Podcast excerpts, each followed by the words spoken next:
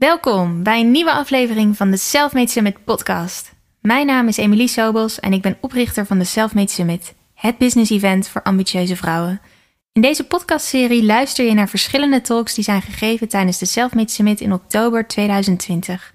Dat was zo'n groot succes dat we daar een aantal hebben geselecteerd om met jou te delen.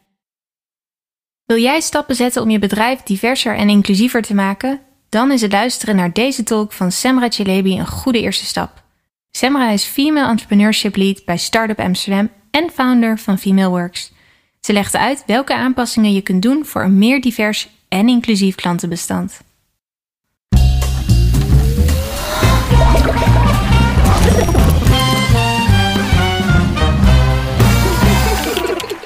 Nou, welkom allemaal. Ik ben Semra, zoals jullie net ook al hebben gehoord. Ik wil het even ja, kort met jullie hebben over diversiteit en inclusie. En hoe je dus als onderneming, uh, als bedrijf, maar ook als merk uh, je merk inclusief kunt maken.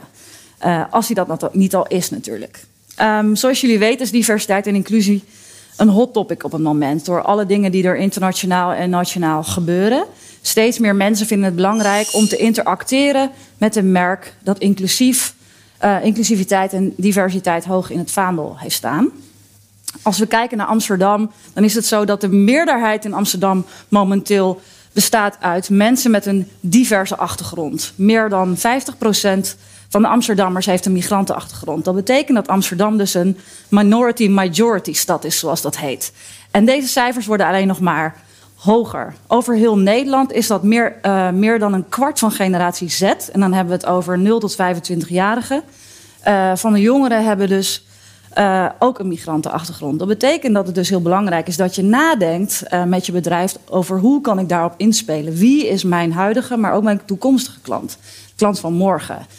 Um, als we ook kijken naar hoe generatie Z, zich gedraagt, een van de dingen die zij, twee van de dingen die zij heel belangrijk vinden, is in, el, in elk geval uh, duurzaamheid en diversiteit en inclusie. Zij volgen influencers als Typhoon, als Ronnie Flex. Zelfs mijn dochtertje die opgroeit in Oud-Zuid luistert naar Ronnie Flex, naar Lil Kleine, wat je misschien niet zo snel zou verwachten. Um, en daarin zie je dat zij dus ook met hun muziek, maar ook met hun social media accounts deze jongeren heel erg beïnvloeden met waar zij voor staan. Maar ook influencers zoals Halima Eden. Ik weet niet of jullie haar kennen. Zij is een topmodel. Ze stond ook op, uh, met een groep vrouwen op de cover van de British Vogue. Zij draagt een hoofddoek. Ze is van Somalische komaf. Uh, maar opgegroeid in uh, de UK. En zij heeft inmiddels 1,2 miljoen volgers. Uh, en dat laat ook weer zien hè, dat we in een shift-tijdperk zitten. Dat het niet alleen gaat om uh, de blonde, slanke vrouw die op de, de, cover van de Vogue staat. Maar dat het veel meer dan dat is. Dat de wereld bestaat uit veel meer dan alleen dat beeld. Als we het hebben over inclusie, waar gaat het dan over? Inclusie gaat over gezien worden, gehoord worden. Het gevoel hebben dat je erbij hoort. Uh, en dat je dus ook geaccepteerd wordt voor wie je bent, met alles uh, dat je bent. Um, een persoonlijk voorbeeld daarbij is bijvoorbeeld dat meestal als ik op uh, events was, dat is in Amsterdam trouwens veel minder, merk ik, sinds ik Amsterdammer ben. Maar in de provincie, als er dan vaak een event was en er was een lunch, dan werden er vaak alleen broodjes geserveerd. Nou ben ik gluten-intolerant, dus ik kan brood heel slecht hebben. Ik ben niet allergisch. Maar um, wat je dan eigenlijk doet, vaak ook onbewust, is dat je een signaal afgeeft aan in dit geval mij. Jij hoort hier niet, jij past hier niet. Want we hebben niks voor jou uh, in de aanbieding. En het is heel belangrijk om je dat te beseffen dat je dat signaal kan afgeven. Vaak onbewust. Afgelopen zomer was ik in Zuid-Frankrijk. Uh, in de buurt van Saint-Tropez. Um, ik ben gek op cappuccino. En wat mij, wat mij dus opviel, dat ik daar geen, uh, dat ik alleen uh, boerenmelk kon krijgen. Dus alleen koemelk voor mijn cappuccino. Er was gewoon geen tent die daar, ik heb best lang gezocht, die daar amandelmelk had of havermelk, andere soorten melk. Wederom het signaal, goh, oké, wat je namelijk heel snel denkt als mens, oké, okay, er klopt iets niet aan mij. Nu weet ik beter. Nee, er klopt iets niet aan de aanbieder van die cappuccino. Want het kan beter, het kan anders. Um, daarom is het heel erg belangrijk om, vind ik, na te denken over: goh, um, wat voor signaal geef ik als business af in mijn marketing richting mijn potentiële klanten of de klanten die ik al heb. Ik heb vijf korte stappen die ik met jullie wil delen, die je daarin kunt oppikken. Ehm, die zal ik alle vijf nu even opnoemen en daarna zal ik er uh, wat meer op ingaan. De eerste is dat het belangrijk is dat je jouw circle of influence gaat diversifiëren, zoals dat in het Nederlands heet. Uh, de tweede is herdefinieer je ideale klant. De derde is denk heel bewust na over representatie met je bedrijf. De vierde is maak culturele intelligentie je prioriteit. En de vijfde is kijk goed naar de feedback die jouw klanten jou geven.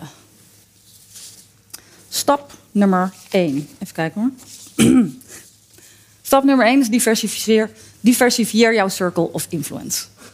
Dat betekent dat je je eigen referentiekader gaat vergroten. Kijk, als jij een business owner bent, dan um, je kunt het zeg maar toepassen als persoon, maar ook als bedrijf. Dus ik vertel het verhaal breed.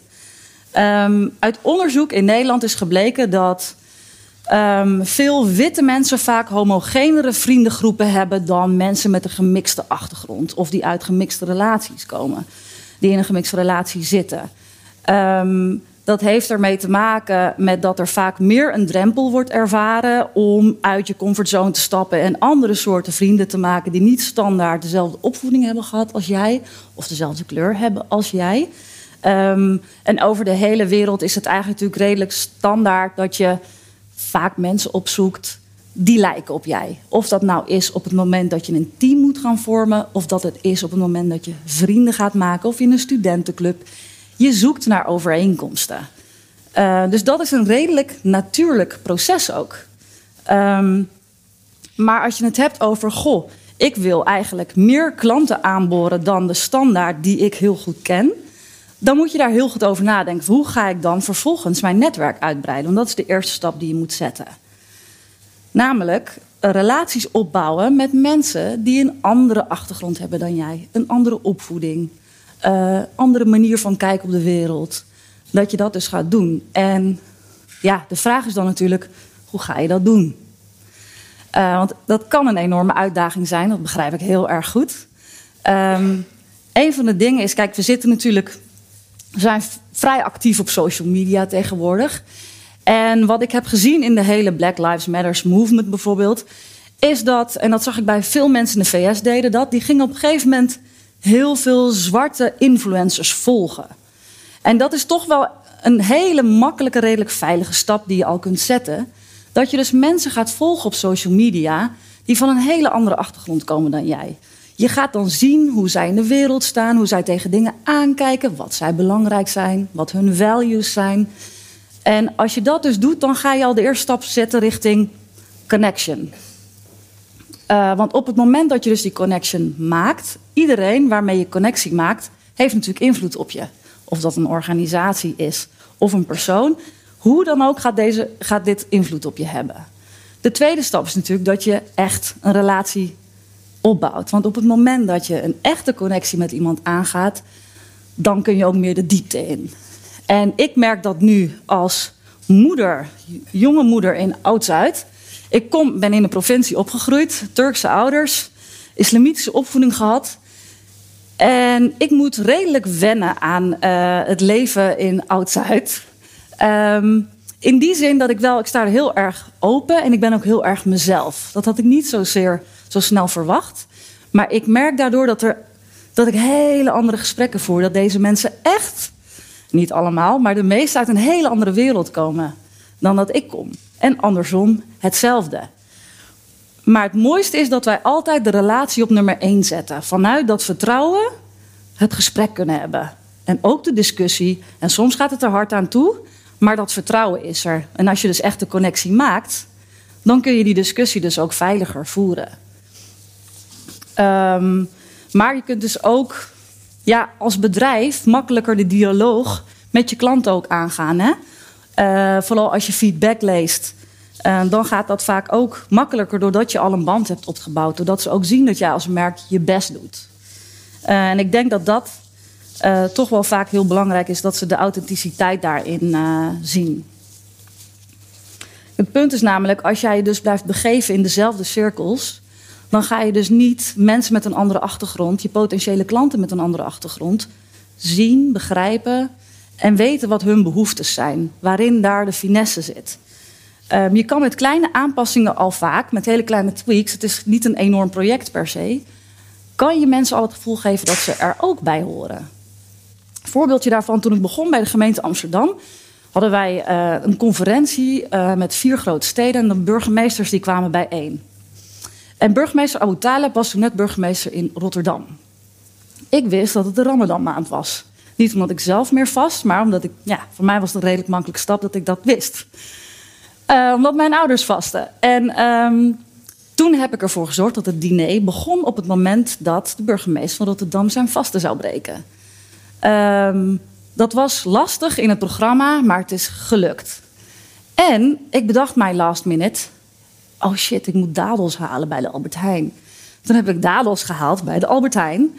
En toen heb ik hem wat dadels gegeven voordat hij zijn vasten ging breken. Nou, die man is mij daarna nooit meer vergeten. En het is eigenlijk iets heel kleins. Ik heb mij dat helemaal niet zo beseft. Maar hij voelde zich daardoor welkom. Hij, hij mag er zijn, hij werd geaccepteerd voor wie hij was. Hij had de hele dag gevast, met iedereen ook mee vergaderd. Maar hij kon zijn vasten breken en iedereen at op hetzelfde moment. En dat is de essentie van een feeling of belonging dat je kunt geven aan mensen. Um, dus even kijken, sorry hoor. Dat gaat dus over dat je je eigen netwerk verbreedt en dat je probeert te verdiepen in de ander. Als je het hebt over, dan kom ik bij de tweede stap, over jouw ideale klant. Als je een onderneming begint, ga je natuurlijk die deep dive doen van oké, wie is mijn ideale klant, my ideal customer avatar, hoe ziet die eruit, hoe gedraagt die zich, et cetera. Um, als, je, als je kijkt naar je customer avatar en je ziet dat die niet inclusief genoeg is, kun je dus een heel stuk van je klanten missen. Of van je potentiële klanten missen. Voorbeeld hiervan is als ik, ik ben gek op make-up, ik kan eindeloos make-up tutorials kijken. Van vrij jongs af aan gaf ik al heel veel geld uit aan make-up vergeleken met mijn vriendinnetjes. Maar wat mij opvalt, en dat is, is een beetje aan het veranderen, is dat als ik een lichte tint foundation wilde kopen, was die vaak te roze voor mijn huid. Ging ik een stapje donkerder, was die te geel.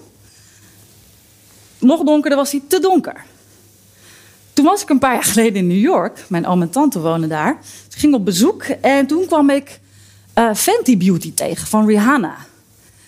En ik werd daar naartoe geleid door de Sephora-medewerker. En ik zag daar heel veel kleuren foundation.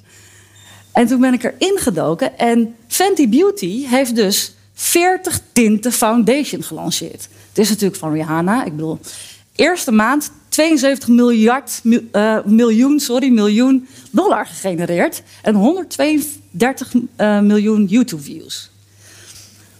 De vrouwen die haar foundation gingen kopen waren zo lyrisch. Ze hebben zo ontzettend veel gereshared van wat ze van haar kochten. Waarom? Omdat zij genegeerd werden door de traditionele merken. Dus op het moment dat jij met kleine tweaks of meer, dit is natuurlijk een huge ding. Ik bedoel, niet iedereen kan 40 tinten foundation lanceren, laten we wel wezen. Maar het is wel een voorbeeld van dat zij vanaf het begin al zegt: Ik ben er voor alle vrouwen en dat laat ik op deze manier zien. No matter what color you are. En um, doordat je natuurlijk die doelgroep dan zo erg aanspreekt, zijn zij ook de meest loyale doelgroep die je kan, die je kan of klantengroep die je kan hebben. Dit wordt vaak ontzettend onderschat. Maar als je hier dus bewust van bent en bewust van wordt, uh, dan kun je kijken naar, goh, dat je even kritischer kijkt van wie is eigenlijk mijn ideal customer avatar. Kan ik er misschien twee creëren? Eentje die misschien, hè, dat ze misschien overlap hebben, maar die ook misschien net iets andere interesses heeft. Als je daar eens in duikt, dan kun je kijken, van goh, dat is de eerste stap natuurlijk van erkenning. Is dat bij mij het geval? Is dat bij mijn bedrijf het geval? Ja of nee? Zo ja. Wat kan ik er dan aan doen om daar verandering in aan te brengen? Twee signalen daarvoor zijn uh, dat je eens kijkt naar je huidige klantenbestand. Stel voor, je hebt een merk voor alle vrouwen. Of een dienst of product voor alle vrouwen. En je ziet dat je alleen maar witte vrouwen in je klantenbestand hebt. Of alleen maar zwarte vrouwen in je klantenbestand. Dan is dat het eerste signaal dat jou zegt: hey, kun jij misschien iets tweaken in jouw ideal customer avatar? Dat ervoor zorgt dat jij dus meer diversiteit kan aanbrengen in jouw klantenbestand. Dat is het eerste signaal. Het tweede is je kijkt naar de uitstroom. Hè? Dus vaak heb je iemand die dan één product bijkoopt en daarna niet meer. Dat je daar eens induikt en kijkt, goh, welke klanten hebben één keer bij mij gekocht en welke stromen er weer uit? Zijn dat dan klanten met bepaalde kenmerken waar ik iets uit kan concluderen? Dat is signaal nummer twee. De feedback ga ik zo meteen nog verder op in. Derde punt waar ik even bij stil wil staan is representatie. Nou, daar weten we natuurlijk allemaal wel wat van.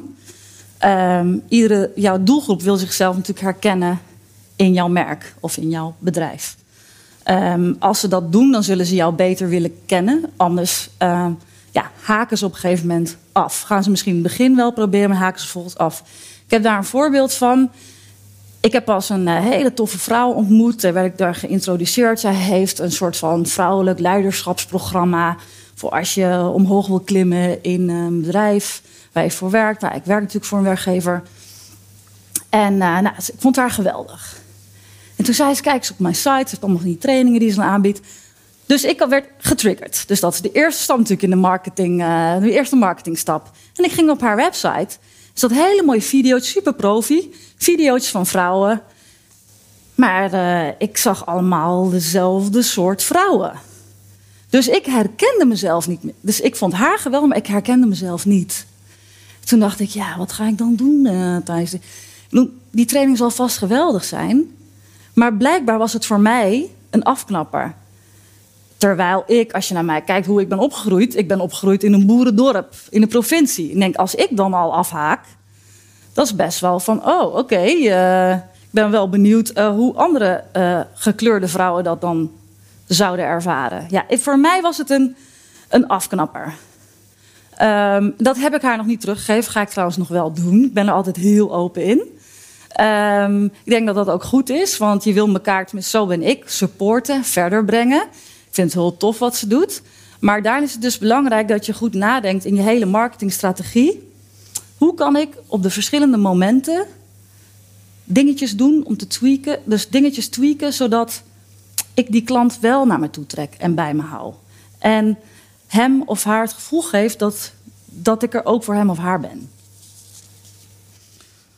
Uh, en dat moet natuurlijk wel op een authentieke manier. Dus niet alleen met hele mooie foto's op een cover.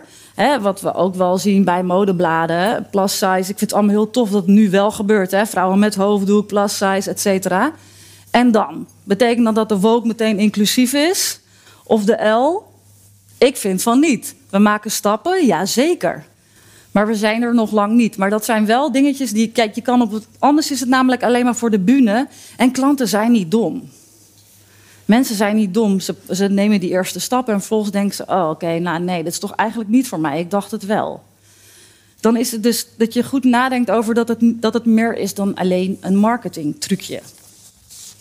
Um, vierde stap is: uh, maak culturele intelligentie jouw prioriteit. Wat bedoel ik met culturele intelligentie?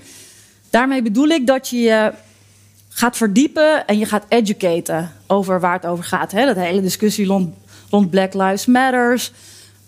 Maar ook, maar ook andere dingen. Een voorbeeld daarvan is waar het mis kan gaan bij merken. Het zijn natuurlijk hele grote merken die ik nu ga noemen. Maar bijvoorbeeld H&M. Ik weet niet of jullie... Ik wou dat ik een foto kon laten zien, volgende keer. Um, de H&M had op een gegeven moment een, een, een, een uh, foto van een zwart model, een jongetje, met een groene hoodie aan en daar stond op Coolest Monkey in the Jungle. Nou, daar viel iedereen over. Logisch. Um, toen heeft H&M uh, zijn excuses aangeboden. En uh, kijk, als H&M meer zijn best had gedaan in zichzelf te educaten in wat wel of niet kan daarin, dan hadden ze deze fout niet begaan. Hetzelfde geldt voor Kim Kardashian. Kim Kardashian had haar eigen shapewear gelanceerd. En uh, toen stond, stond, ze op een hele vette foto zo met haar shapewear. Gekleurde vrouw maar heen, elke tint. En de naam van haar shapewear was kimono. Daar zijn heel veel ook weer heel veel mensen overgevallen. Waarom? Omdat de kimono in de Japanse cultuur traditionele klederdracht is. Met heel veel waarde en er hangt gewoon heel veel aan vast. Nou, dat was dus not done. Zij is zich daar toen in gaan verdiepen. Zij heeft zichzelf geëducate en ze heeft toen ook gezegd van oké, dit wist ik niet. Excuses aangeboden. Toen heeft ze haar patenten ingetrokken. Ze heeft alles ingetrokken en ze heeft haar naam veranderd. Heet nu Skims. Nou, om te voorkomen dat jou dat dus gebeurt, want ik verwacht natuurlijk dat jullie minstens zo groot worden als een H&M of, of een Kim Kardashian. Zeker weten, groot denken, groot blijven denken. Om dat te voorkomen is het dus belangrijk dat je gevoelig blijft voor dit soort discussies. Dat je dat een beetje in de gaten houdt. Dat je dat blijft volgen van, goh, waar gaat het dan eigenlijk over? Ook al is het niet per se uh, jouw kleur of jouw, weet je. Maar wel dat je dus betrokken wordt, omdat we nou eenmaal in een maatschappij leven dat heel divers is. In deze stad alleen al wonen er 182 nationaliteiten. En dat, daar ben ik ontzettend trots voor. Dat is de reden waarom ik naar Amsterdam ben verhuisd. Omdat ik het gevoel heb dat ik hier kan zijn wie ik wil zijn. Um, en, maar er, zijn nog, er is nog zoveel te winnen in hoe je mij als klant zou kunnen winnen, bijvoorbeeld. Um, de laatste, waarbij eigenlijk alles samenkomt ook wel een beetje, is dat je dus goed ook luistert naar de feedback van je klanten. Welke feedback geef je klanten? Vaak geven klanten tegenwoordig feedback via social media, zie je vaak. Als er een event is geweest of weet ik veel, een boek is gelanceerd waar mensen iets van zeggen. Um, wat je dan ziet is dat uh, mensen bijvoorbeeld zeggen: Nou, ik vond helemaal niks, waar zaten alleen maar mannen in het panel? Dat is al feedback nummer één. Daar kun je wat mee. Of dat ze zeggen, goh, ik zag alleen maar uh, witte vrouwen in al die panels. Ja, ik voelde me helemaal niet uh, gezien. Nou, dat is ook al een signaal. Zo, dus zo, als je dat soort signalen oppikt... en echt je best doet om te kijken van... goh, kan ik hier wat mee? Wat kan ik hier dan precies mee? Wat moet ik tweaken om dit anders te doen de volgende keer? Zijn het bepaalde groepen die dit elke keer zeggen? Of is het incidenteel? Dat je daar eens heel goed naar kijkt. Um, zodat meerdere mensen zich gezien en gehoord voelen door jouw bedrijf of door jouw merk. Nou, om af te ronden wil ik eigenlijk zeggen: kijk, het is niet zo dat je nooit fouten zult maken hierin. Want we zijn mensen, we maken fouten. We hebben het echt niet altijd bij het recht aan. Totaal niet zelfs. En ik toevallig omdat ik een Turkse achtergrond heb en islamitische opvoeding, wil niet zeggen dat ik hier geen fout in maak. Zeker niet, verder van. Um, maar accepteer dat het een learning curve is en dat je die fouten mag maken. Zolang je maar die intrinsieke motivatie hebt um, om het goed te doen. En waarom is het belangrijk om dit namelijk hoog in het vaandel te hebben staan, om bezig te zijn met inclusie? Is omdat het je veel meer gaat opleveren dan alleen het morele ervan. Hè? Dat het goed is om het te doen. Maar het gaat je ook heel veel winst opleveren. Want je boort namelijk hele nieuwe doelgroepen aan... die misschien niet standaard in jouw klantenbestand zaten. En zoals ik het al had met, over had met Fenty Beauty. Onderschat niet hoe loyaal deze doelgroep zal zijn. Omdat ze juist zo lang zijn genegeerd door de traditionele merken en bedrijven. Zullen ze je loyaalste klanten zijn. En dat kan ik je echt verzekeren. Daar wilde ik mee afsluiten.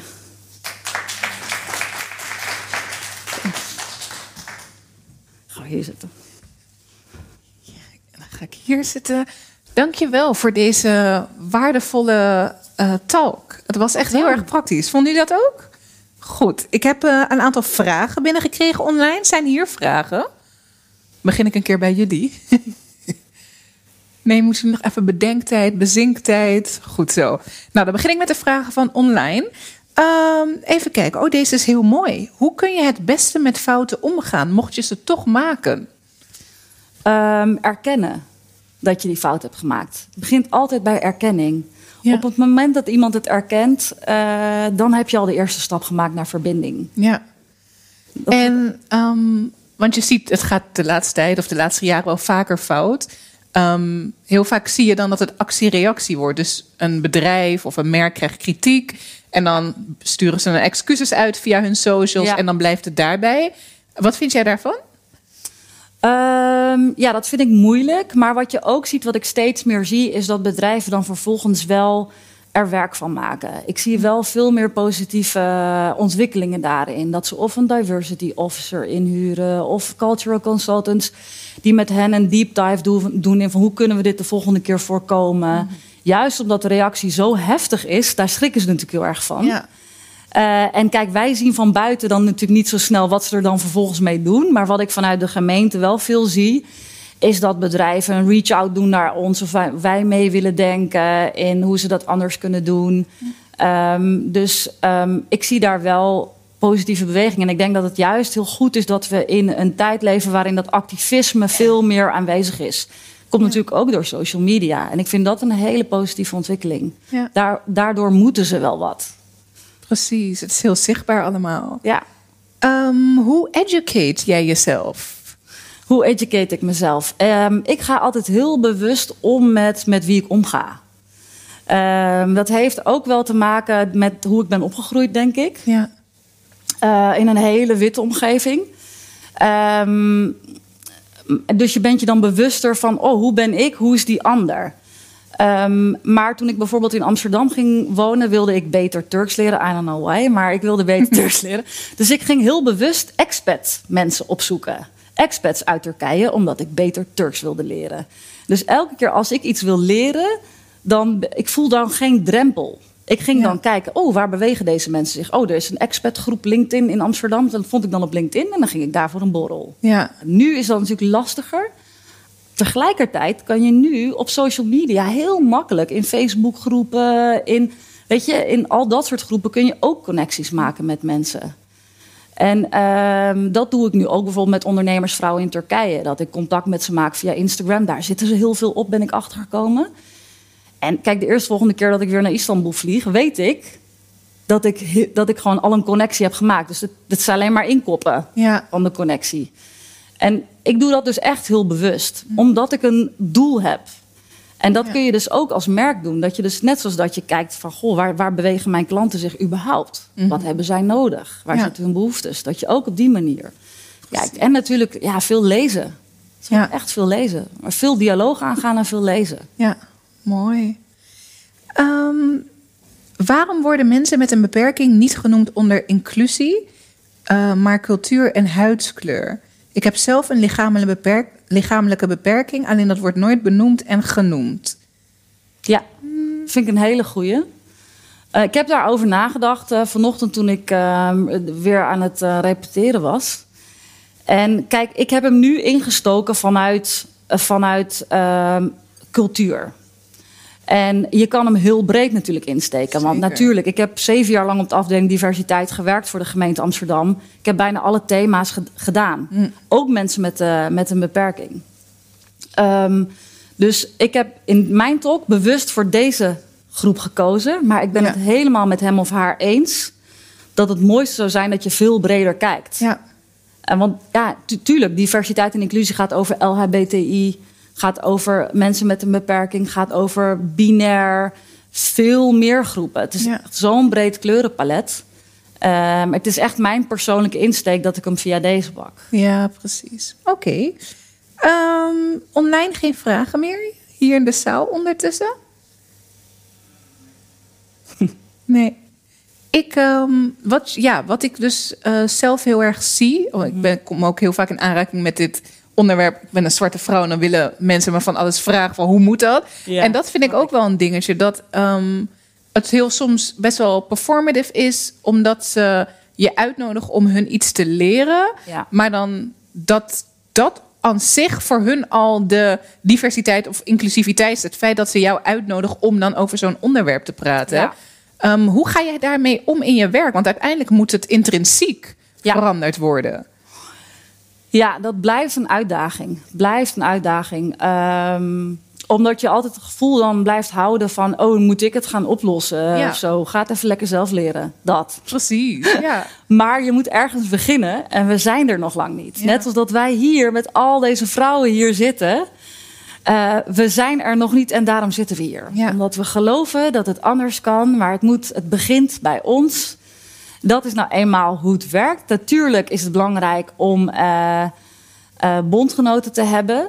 Uh, maar ik merk voor mij in elk geval dat ik me nog zo erg beweeg in kringen die ja, echt wel heel anders zijn dan ik ben, denk ik, oh, dat is, dit hoort blijkbaar zo te zijn.